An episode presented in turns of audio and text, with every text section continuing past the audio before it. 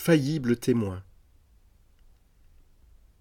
Ils sont douze apôtres, comme les douze tribus d'Israël, institués là, symboliquement, comme douze nouveaux patriarches d'un nouveau peuple porté par une nouvelle alliance.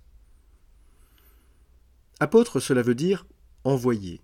Ils sont envoyés. C'est la réponse à la prière demandée par Jésus juste avant. Voilà les ouvriers envoyés pour la moisson les pasteurs qui manquaient pour que les brebis soient conduites au salut. Pourtant, ces ouvriers choisis et envoyés sont tous sauf exemplaires. À commencer par le premier Pierre. Cet apôtre, inspiré par l'Esprit lorsqu'il confesse la messianité de Jésus, est aussitôt qualifié de Satan lorsqu'il refuse la logique de la croix. Cette pierre sur laquelle Jésus fondera son Église est aussi la pierre d'achoppement sur laquelle il bute.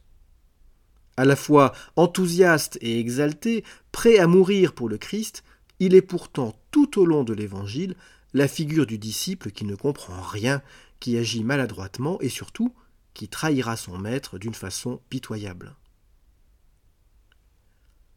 Tous ceux qui suivent sur la liste n'ont pas grand-chose à lui envier, aucun d'eux ne sera à la hauteur, lents à croire, incapables de veiller, prenant la fuite sans demander leur reste.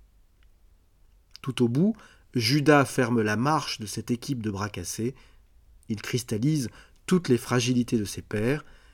La trahison de son Seigneur est une erreur qu'il regrette amèrement, mais n'arrivera pas à réparer. No comment. Pourquoi Dieu a-t-il choisi ces pasteurs qui ne sont ni infaillibles ni meilleurs que les autres? Peut-être qu'il n'avait pas le choix. Dieu prend notre humanité comme elle est, fragile et tordue.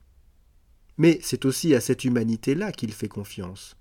Ces pasteurs, lorsqu'ils sont conscients de leur fragilité, savent guider chacune des brebis du troupeau avec modestie et compassion.